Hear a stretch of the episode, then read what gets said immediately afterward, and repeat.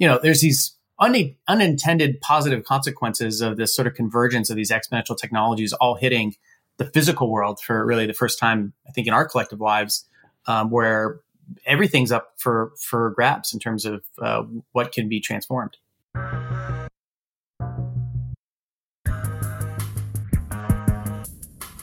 Hello and welcome to the Autonocast. I'm Kirsten Korosek, TechCrunch editor. Um, actually, transportation editor. I just gave myself a promotion. That's amazing. you deserve it. I'm Ed Niedermeyer. I'm the author of Ludicrous, the unvarnished story of Tesla Motors. Short intros today. I'm Alex Roy, founder of the Human Driving Association, formerly of Argo AI, whom I never represented on this show, uh, and the founder of Geoteacher Consulting. But there's more big news coming.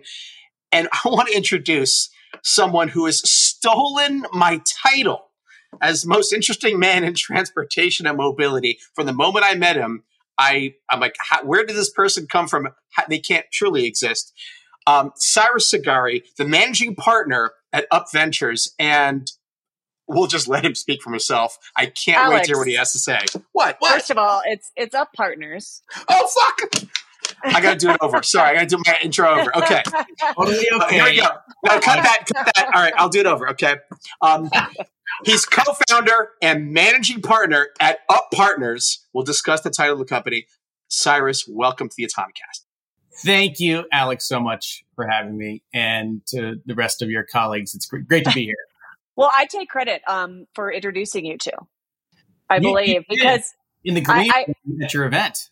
Yeah. yeah, exactly. And I just remember the first time I met you, Cyrus, I was like, oh, I, I know who you need to meet. You need to meet someone with equally as much gravitas and, you know, interesting from foot to head to foot, head, head to toe, um, which was Alex, of course. So finally made it happen. You know, he was wearing really cool white leather jacket when I met him. I'm like, this is either going to be awesome or terrible you know, as, as, we start having a conversation. Thankfully, it was an amazing conversation. I really enjoyed it. Oh, that's that's cowboy hat. Yes.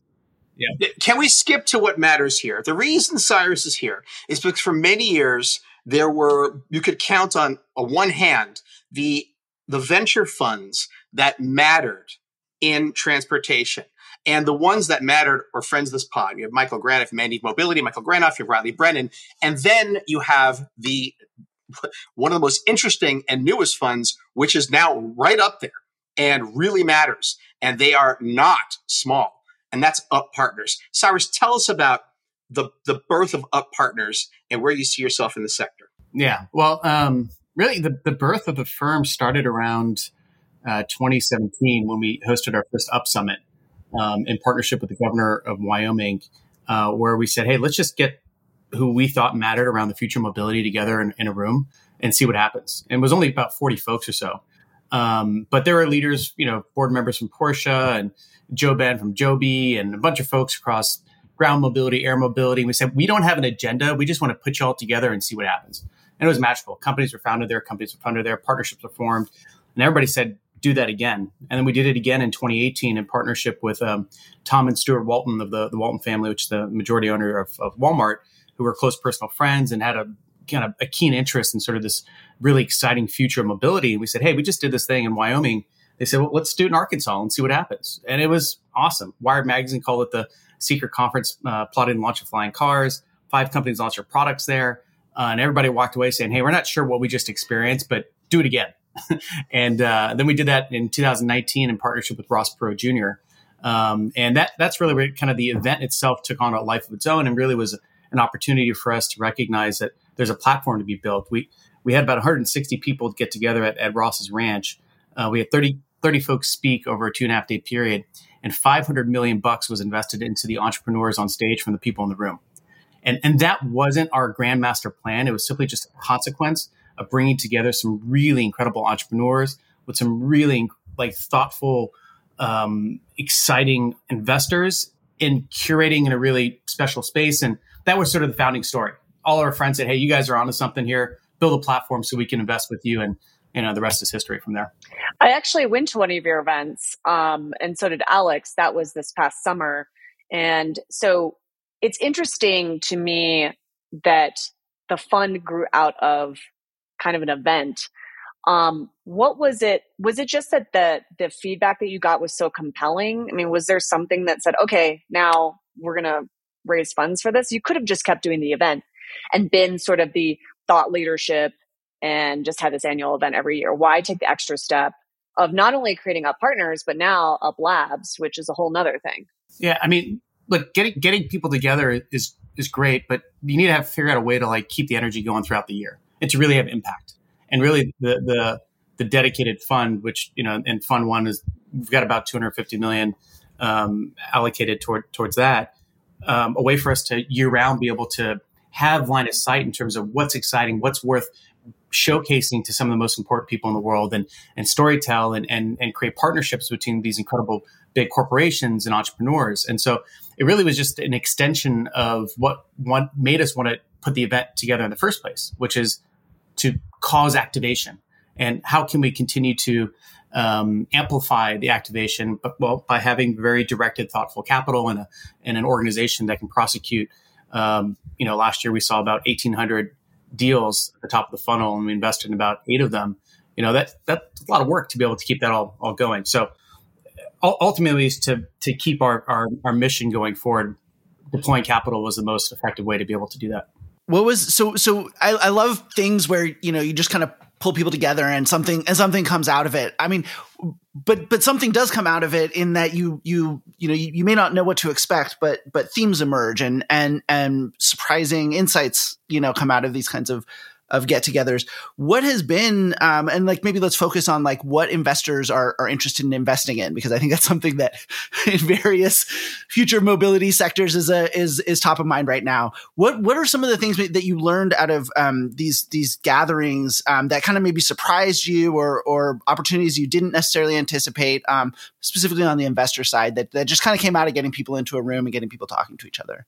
You know, one of the things that was really both surprising and not surprising is um, how thirsty people were for inspiration and to have a safe space where they can um, spend time learning about things that could actually change sort of the fabric of society. And I think, you know, by virtue of the three of you, call it the four of us being, you know, all in on mobility, mobility is the underlying fabric of society and it is what connects us as humans. And if we're at this inflection point where we can transform the way people and goods move on the ground, air, sea, and space in ways that we've only imagined, that that's a very humanistic thing to get excited about. And and so it kind of goes back to your question, seeing, you know, the eyes of the CEO of Walmart light up when he walked into a room to see a, a space shuttle that was sitting inside of you know a building in Bentonville, Arkansas, to you know creating these you know, unexpected connections where, you know, one of our, our, our friends that runs a large pension fund invested 100, 200 million dollars into one of the companies we invested in just by virtue of a, a coffee over, over, you know, you know, in between presentations. So these, these organic collisions that create movement, um, was both surprising and, and not surprising. I think in terms of like themes, you know, we've been doing this now for since 2017. So the themes have changed. But I can tell you what themes right now are particularly interesting to folks, which is probably most interesting to, to a lot of your your listeners. Which, you know, if you look at mobility, it, it's it is the single largest contributor to CO2 emissions. 38% of global CO2 emissions come from from mobility, and so it it's an interesting element when you look at the single largest area of new investment right now, sustainability related investments, and if mobility is the largest area of that, Therefore, mobility is perhaps the largest area of investment globally right now for real change to be able to affect kind of humanity in a really thoughtful way.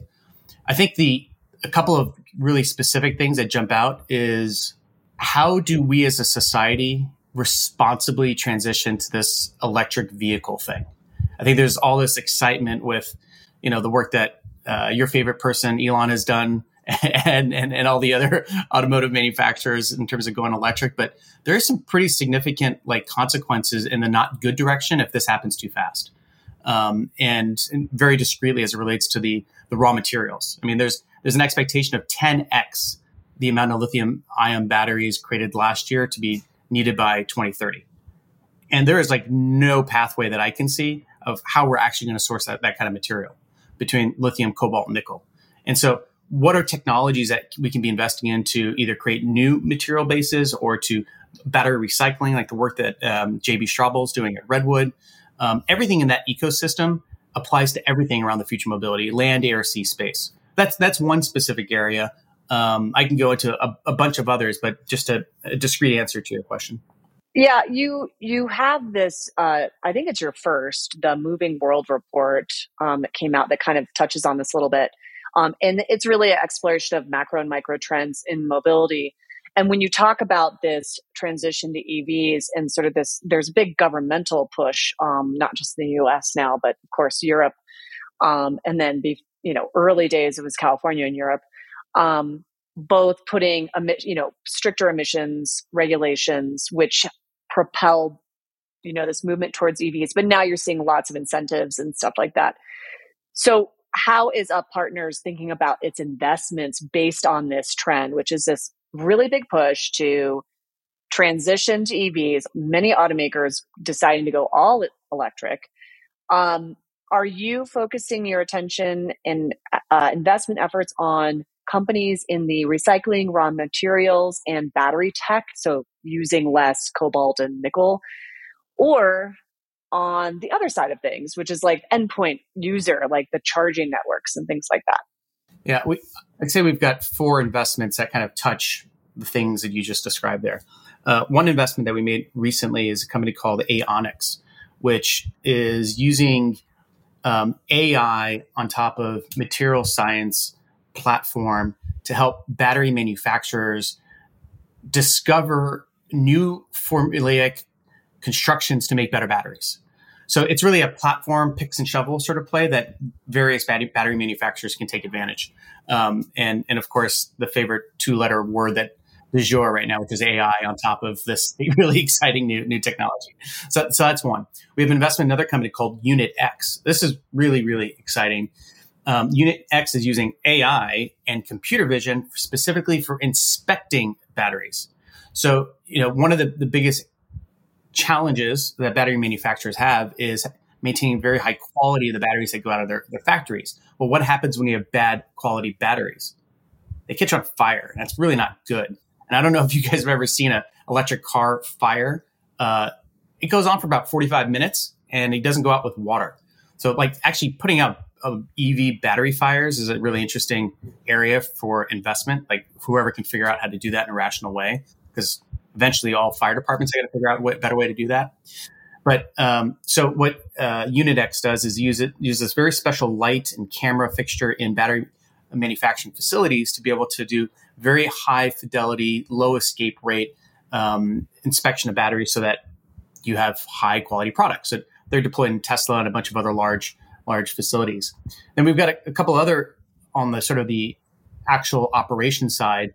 Uh, one is Range Energy, which Kirsten, have you have you talked to Range yet? I've got to to see what they're up to. I actually I, I just went. I went to go visit Range recently, uh, to, and I saw Ali because Ali, the founder, came to the Autonocast party at CES, and I don't take this personally, Cyrus. I I visit a lot of startups, and I'm like, eh. There, what they're doing is awesome. I was absolutely shocked and blown away. Um, you, you want to explain it, or should I tell you what I saw?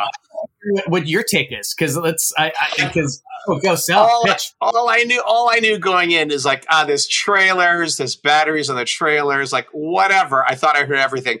I go, we go to the office. The parking lot has a Porsche, an 88 or 87 911 Carrera, all tricked out in it a BMW 2002, somebody resto modded this thing. Like, I'm like, whoever did these cars, if they're at range energy, this looks promising.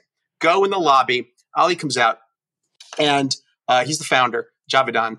And and by the way, his co, uh, I guess the guy who runs marketing over there was one of the founders of Radwood. Which, if you're into cars at all, this was the OG event that brought back the coolness of 80, 80s cars. So I'm predisposed to like what I was going to see.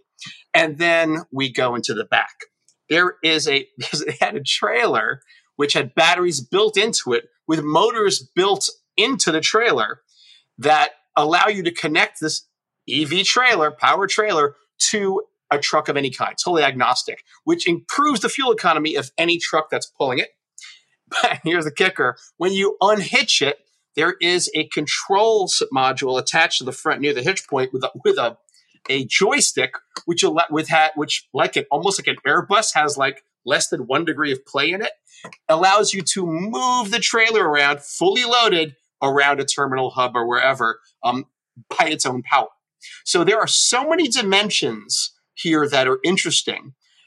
And he was also, Ali, one of the OG folks at Tesla who worked on the Model S powertrain. So I was very, I would have written a check personally if I'd met him in its earlier days. Did I capture well, it, Cyrus? You would have if you had met everybody at the Up Summit. He was there, uh, so you you could have written a check beforehand. But uh, yeah, Ali is uh, is awesome and an uh, exceptional founder. He's really great. You know, he and you know when you go back to the effectively, you know, he, he, being that he was, I think, ran prototyping a Model S, so you know, very early at Tesla, and he saw that everybody is focusing on electrifying the thing in the front. Nobody has been thinking about electrifying and transforming the thing in the back, getting pulled. And um, you know, the, the, really interesting example he would give is if if you were to take you know a typical load like I don't know a boat and put it behind a Rivian truck, you know, your 300 mile range goes to like a hundred. A hundred. yeah. Good luck. Ali solves that. yeah. So not only do you get uh, you know your full range, you can actually go range, be a range extender by virtue of you're carrying you know a trailer that has its own uh, battery management system, and even more importantly, safety system built in. So one of the things that range is, is solving is not only solving range issues, it's also fixing the jackknife issue. And the jackknife issue for trailers is huge. I mean, you look at all this hazmat stuff that's happening where these trailers are falling in the middle of highways, like that happened in not too far from you, Kirsten. There was that one in Tucson um, mm-hmm. a couple weeks ago or last week.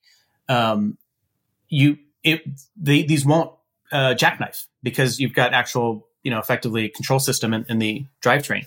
So that was a long-winded answer to your short question earlier. it kicked up range energy, but, but, but it, it's interesting because actually it has a compelling um, application even to um, non-EV uh, vehicles. So if you are, you know, if your semi truck isn't electrified, that's okay. It would still help with range. It would help with fuel range, right? Because it's power behind. Um, there's a company called Lightship, I believe, that's trying to do the same thing with with like RV trailers, and certainly they're marketing towards the Rivians of the world. But it also is compelling for the you know gas powered F one fifty because it will help. You know, you're pulling less weight as a result. So those types of things where they can be applied to both electrified but also non electrified, I find compelling because it's almost like a bridge technology um, that can be used today. And also, you know, you don't have to wait on electric semi truck, right? Yeah, you know that the the actual number I, th- I think that Ali's and his team have figured out is that it increases fuel efficiency by close to forty percent for a diesel powered truck. So you know if you're a Walmart, Amazon, Target, FedEx, whatever, you know, as as opposed to having to go retrofit your entire fleet with electric trucks, you can have a significant impact by just taking care of the trailer and then solving this whole moving them around in the yard. You don't have to have a, a tractor attached to it to move it. This is a big deal. You can literally move it by hand on, in, in a yard. So, you know, there's these un- unintended positive consequences of this sort of convergence of these exponential technologies all hitting the physical world for really the first time, I think, in our collective lives, um, where everything's up for for grabs in terms of uh, what can be transformed what is a metric that you're using? Because I'm sure you get a lot of pitches. I mean, I get a lot of pitches. I'm sure you get a lot um, in terms of deciding not just the company, which might be more about the founder, but the actual um, technology. Uh, do you have a list where you're like, I want to have a battery tech company. I want to have, you know, something in um, on the consumer end of things. Like, how are you going about choosing um, or narrowing down the companies that you want to invest in? Yeah, I mean, we, we definitely have like things we're looking for. Um, like, give you an example. We, we look for things that are, aren't going to change even if the economy changes. So, as an example, and this came one of the the data points that came out of our moving world report, um, which you know, it, it, we're looking at everything ground, air, sea, space, which is on our website. Anybody can can go download um, around aviation in particular. One of the biggest issues that people aren't talking about that we should be talking about every single day on CNN, Fox, whatever it might be, on your shows is the upcoming pilot shortage. By 2030, we're expected to be 65,000 pilots short. Okay, what does that mean? That means like going to New York, LA, that's fine. But getting to Bozeman, Montana, good luck. Getting to secondary, tertiary markets where airlines aren't aren't going to be able to uh, have the crew. I mean, flying airlines right now sucks anyways, let alone you extrapolate to the point where we, we don't have enough pilots to, to, to fly these machines. So one, secondary, tertiary markets are going to be very challenged as it relates to getting airline travel. Then the, their respective economies get affected by it. Then Boeing, Airbus, Embraer, Bombardier, they don't get to build as many airplanes for these airlines to go fly. And you think about the jobs that are created around building of airliners and then the fuel, it, it's a massive in my opinion, like national security issue for our economy for us not to have our airline transportation system well staffed. So this is not going to change. Like no economic drivers, unless, you know, I, I, I can't figure out what would be a, a, reason as to why we would all of a sudden have 65,000 pilots show up out of nowhere. So technologies that can significantly reduce the cost of creating pilots, to make it safer to create pilots, to effectively shorten the time frame and perhaps some regulatory changes that can allow us to create pilots quicker and sooner and safer are things that we're really excited about. Um, so that's just one example, but again, as a direct result of some of the work that we did in our most recent um, uh, research project. Well, and it's not just your research project though that has driven your interest in aviation. You're a pilot yourself, correct? And is that, I mean, going to your Up Summit before, it was really heavily weighted, although not the only group of people there, but heavily weighted towards the aviation. Is that kind of what initially sparked your interest in sort of mobility altogether because you were a pilot and because this was um, just something that because of this problem that you just um, laid out or or did that come later the yeah. this sort of interest in aviation so let me kind of go back to the sort of origin story for me. I've been, I've been flying for 30 years, started when I was 11 years old. And, um, you know, soloed at 16, got my license at 17, became a flight instructor while I was in high school, studied aerospace engineering in university, worked as an aerospace engineer, test pilot, flight test engineer, and had built aviation related businesses. And, and certainly that's like turning my passion into my profession. But at the core of aviation is, other than flying on a rocket ship, the most profound example of mobility. Like I, I can be where I want to be as quickly as I want to be, as quicker than anybody else. There's nobody can get there quicker than I can, like other than a, on a, a fighter jet. And and that ability to see the world and to connect and to do commerce and to be inspired and to share experiences to me is like this this beautiful uh, exemplar of what the pinnacle of mobility represents. And my just specifically around aviation, this is a stunning statistic. Only one out of five living human beings has ever been on an airplane. Like I assume most of your listeners have been on an airplane. And if you think about like how aviation has affected their lives to see family, to go to college, to go to a business job interview, whatever it is, if aviation wasn't a part of their life, like you, their lives would be fantastically different. There's 80% of humanity that hasn't benefited from that. And so this idea of expanding the benefits of flight to um, you know the remaining 80% that aren't quote unquote online like was the underlying core of my personal interest and excitement around sort of the future mobility but what became very clear is that as we're reaching this inflection point around the call it the electrification of aviation and the automation of aviation and the democratization of aviation through electric vertical takeoff landing vehicles and drone delivery and all the other sort of cool things you're seeing these key enabling technologies span across all forms of mobility it's autonomy, it's battery management, it's new power sources, it's new materials, new manufacturing technology. So really opening the aperture up to be less focused on the mode of delivery, but really thinking, how do I move an atom from A to B as efficiently as possible? And it may be on the ground, maybe in the air, maybe in the sea, maybe in space, maybe on a scooter. It doesn't really matter. But let, us be as um, focused on being as practical and efficient as possible Porsche has Porsche Ventures. They've been investing for years.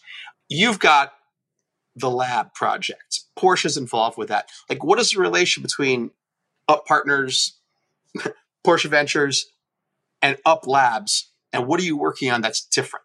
Yeah. So, Up Labs is our uh, corporate venture studio where we uh, partner with uh, the largest companies in the world to create a, create start startups in partnership with them that address their core strategic problems that are also problems of other companies in the ecosystem. And so what, what's really interesting is, is, you know, we, we had our announcement with uh, Porsche last year and, and have got additional large partners that we'll be talking about more publicly in the not so distant future is what entrepreneurs want are the problems of big, big companies. Like those are super valuable.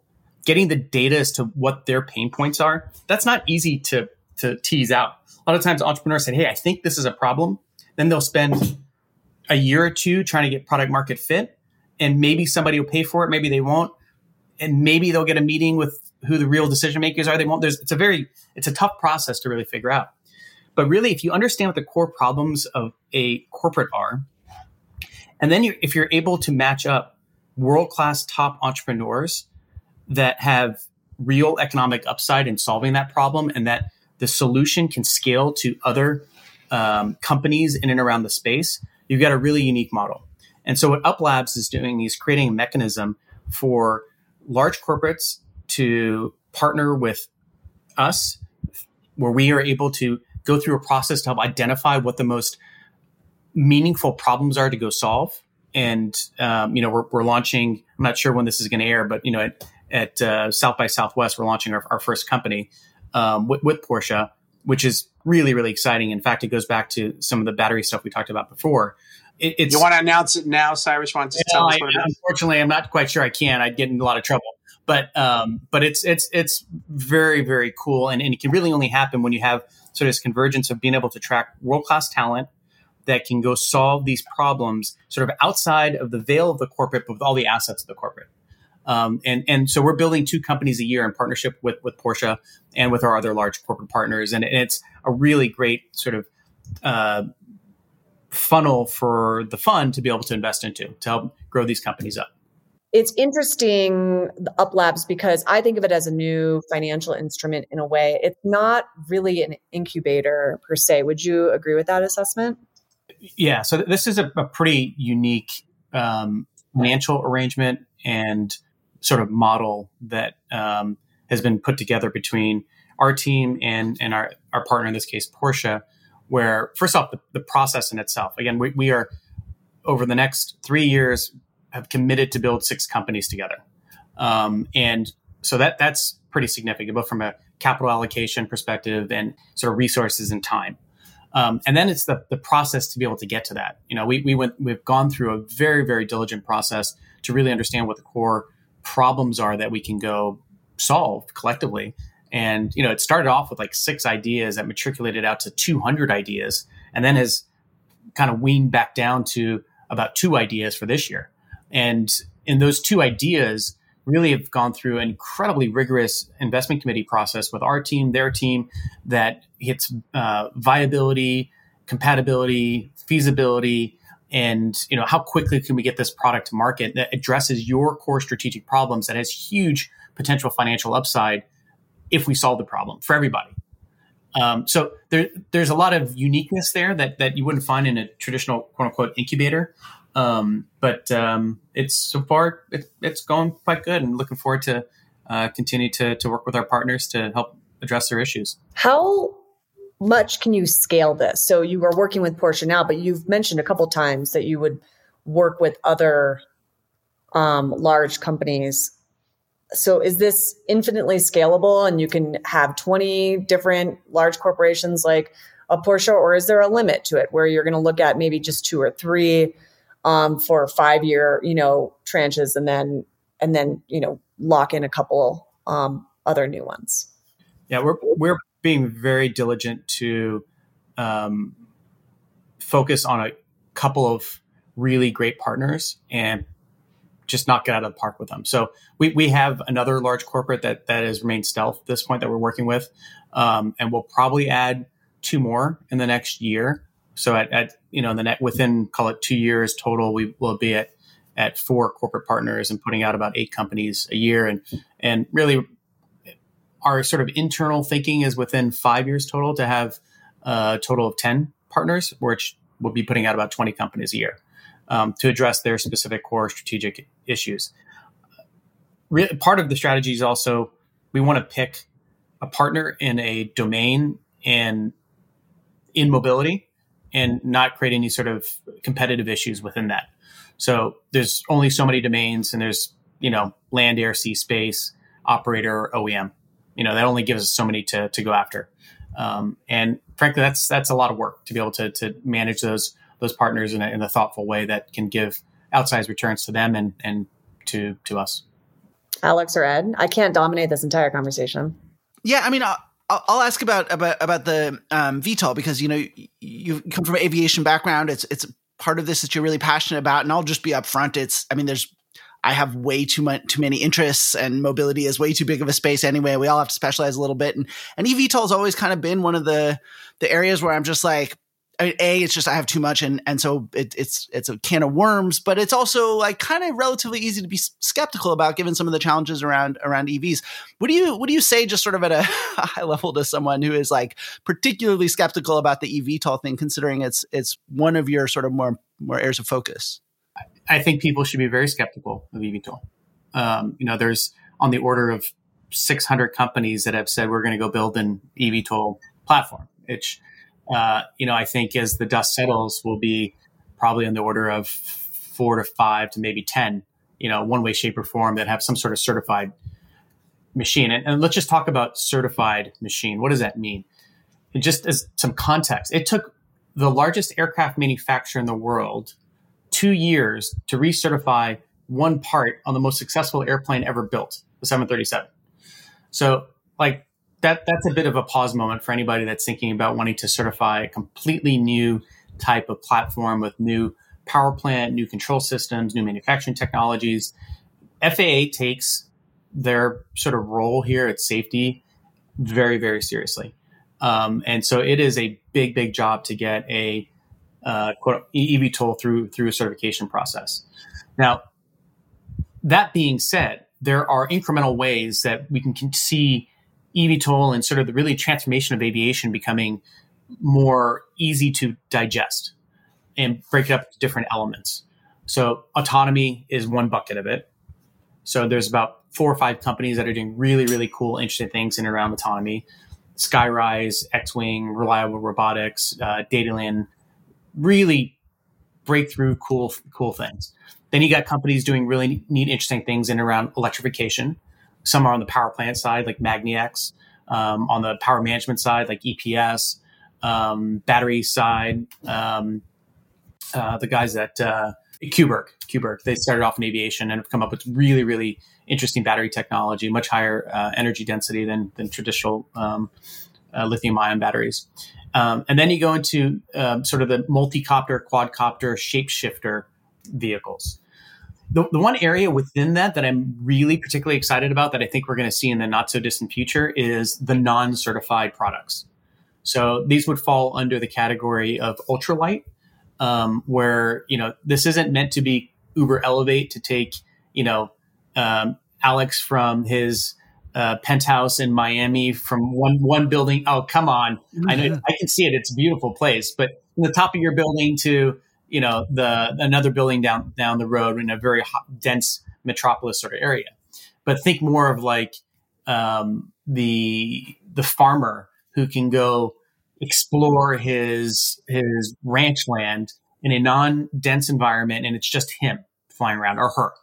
So there there are regulations that allow us to have smaller vehicles, roughly 600 pounds, um, that don't have to go through the same certification requirements. And there's actually really cool, interesting use cases and applications to, to go do that. Now, they're going to be more risky. People may are likely get hurt more so, but it's a little different than you know it falling onto a street in the middle of Los Angeles, right? So you really you should think about them as more of like you know three dimensional ATV as opposed to quote unquote flying car.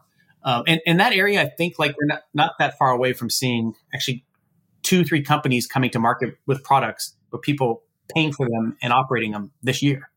So um, we could go on literally for as much as you want to on this topic. So yeah, no, that's really it's really fascinating. It, it, confirms actually what I kind of suspected, which was that like from a distance, it's the exact same thing that happens all the time in AVs, which is that it's dominated by this idea of a self-driving car, which is this whole mental construct that comes down to us from 100 years of you know old GM, you know World's Fair exhibits and all this other stuff, and and really where the, a lot of the exciting stuff in autonomy is actually happening is delivery bots and and semi trucks and things like that, and and in some ways the the self-driving cars are red herring. So it's kind of fascinating that that eVTOL is a is, is similar.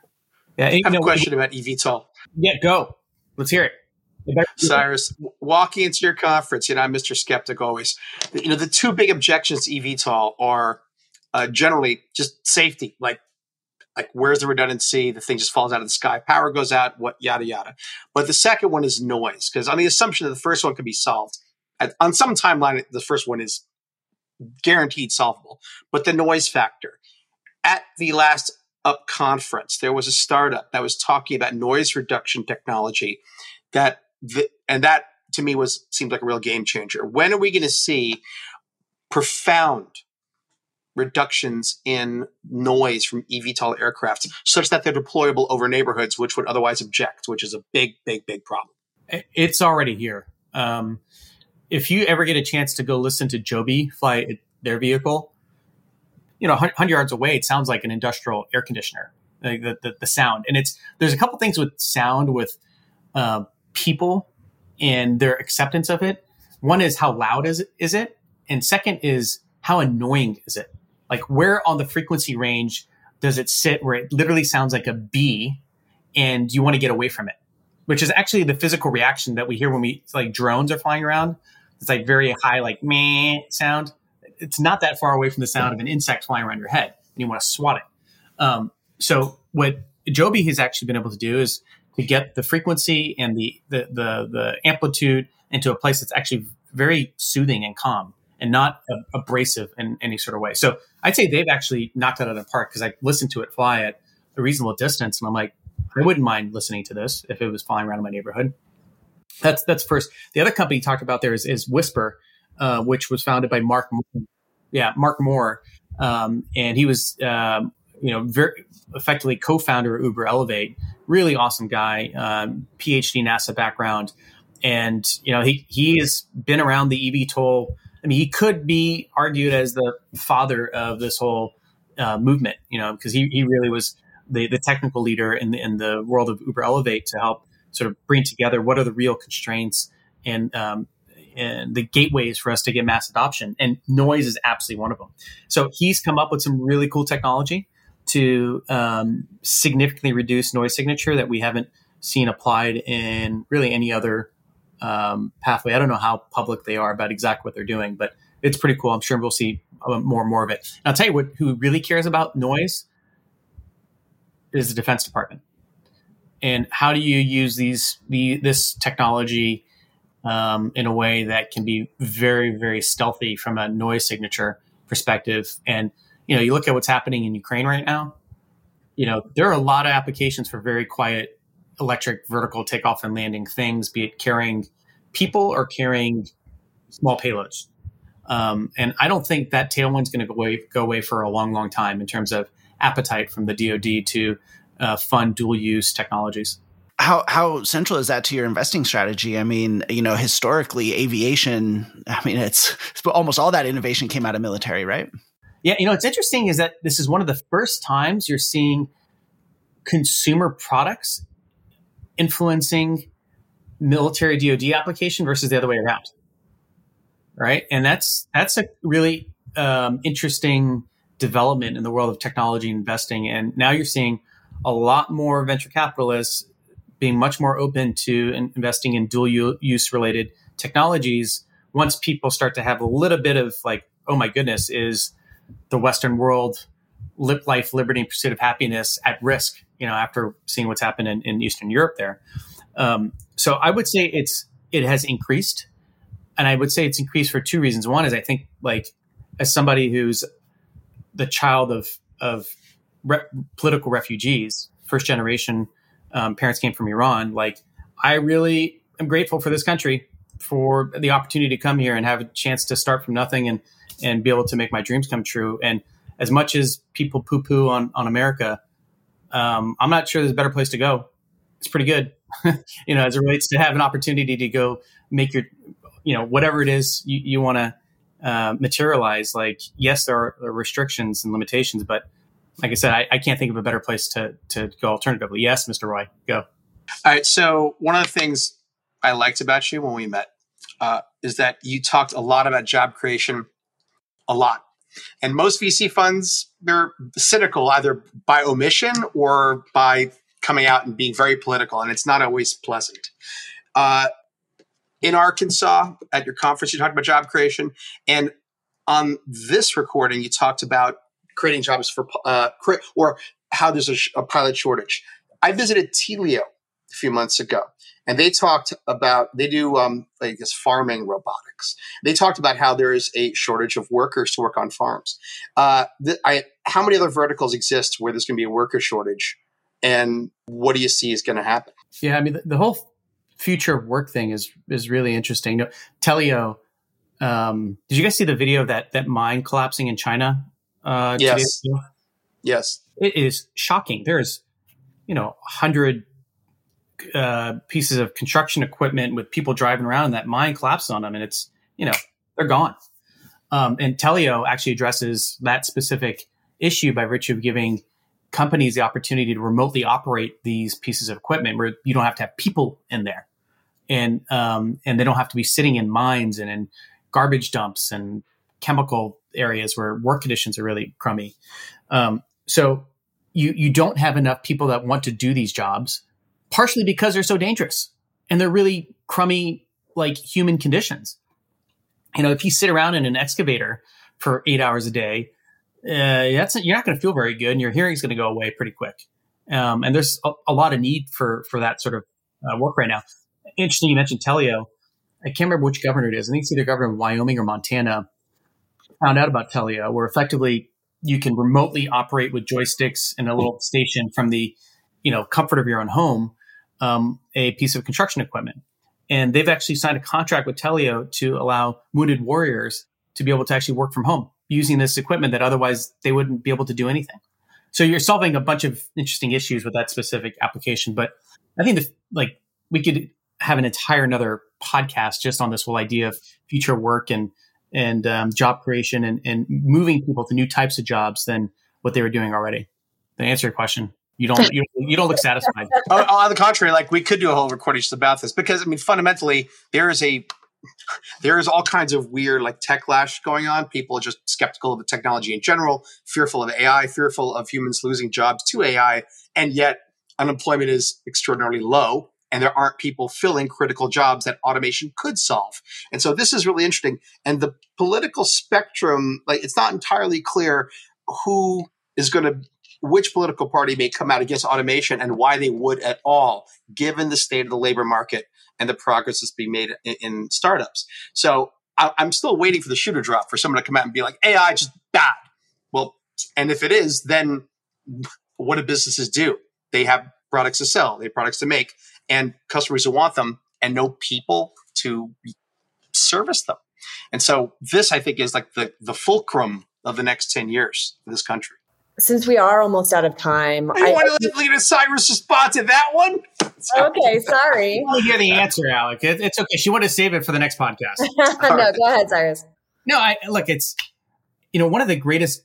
Uh, uh, I heard this quote not too long ago. One of the greatest gifts you can give somebody is is a good job.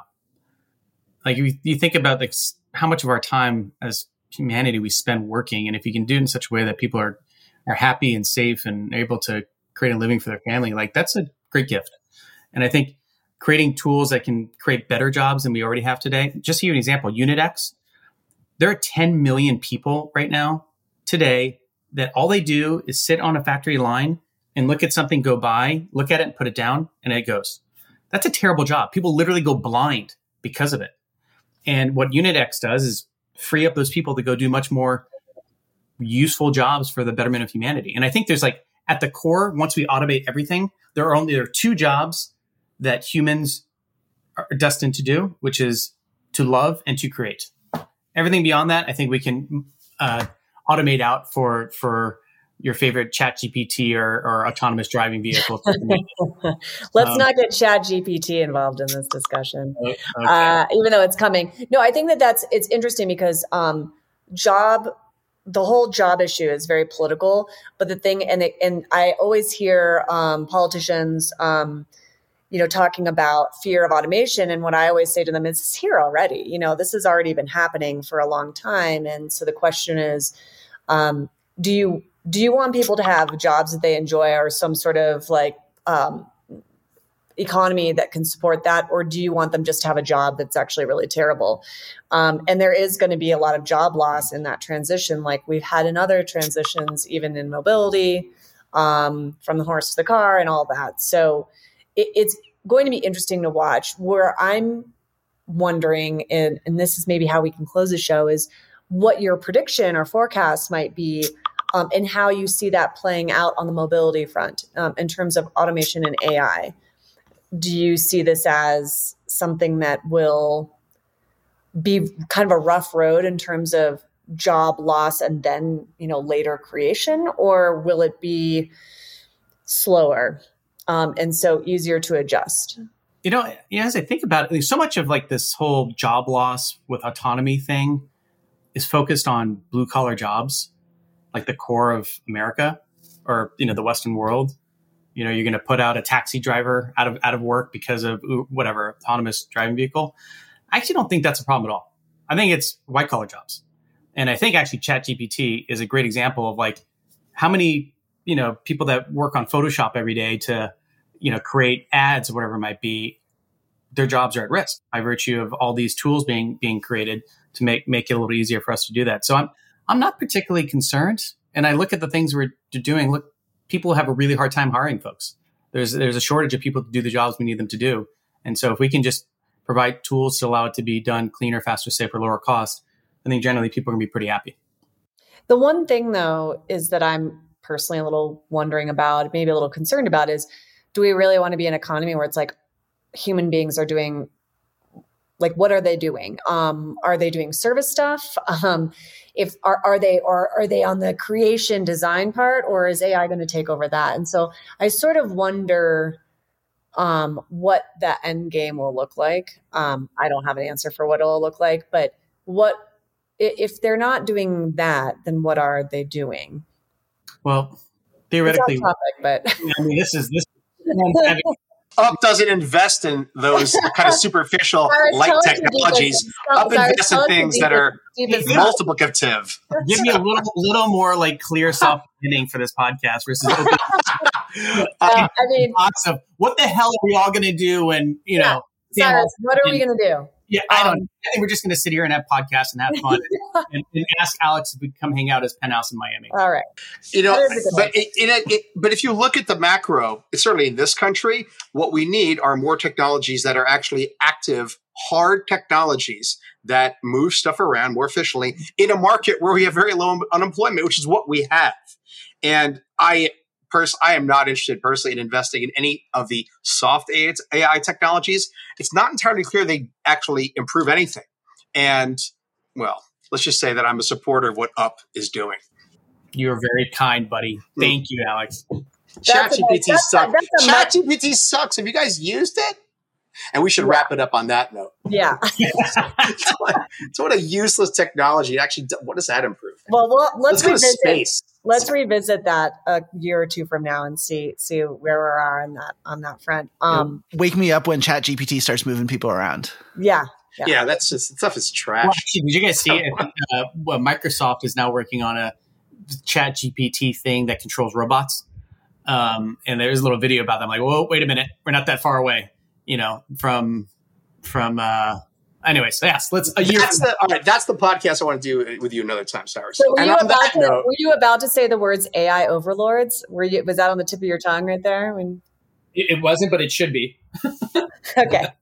On that note, Cyrus, thank you so much for joining us. And I think we're all going to be maybe in Austin, and we'll we'll be I'll be on stage with you guys. So we'll see you in a couple of weeks. And Ed and Alex, thanks for showing up today with your brains intact and ready to talk. And most importantly, to our audience, thank you for listening to another episode of the Autonocast.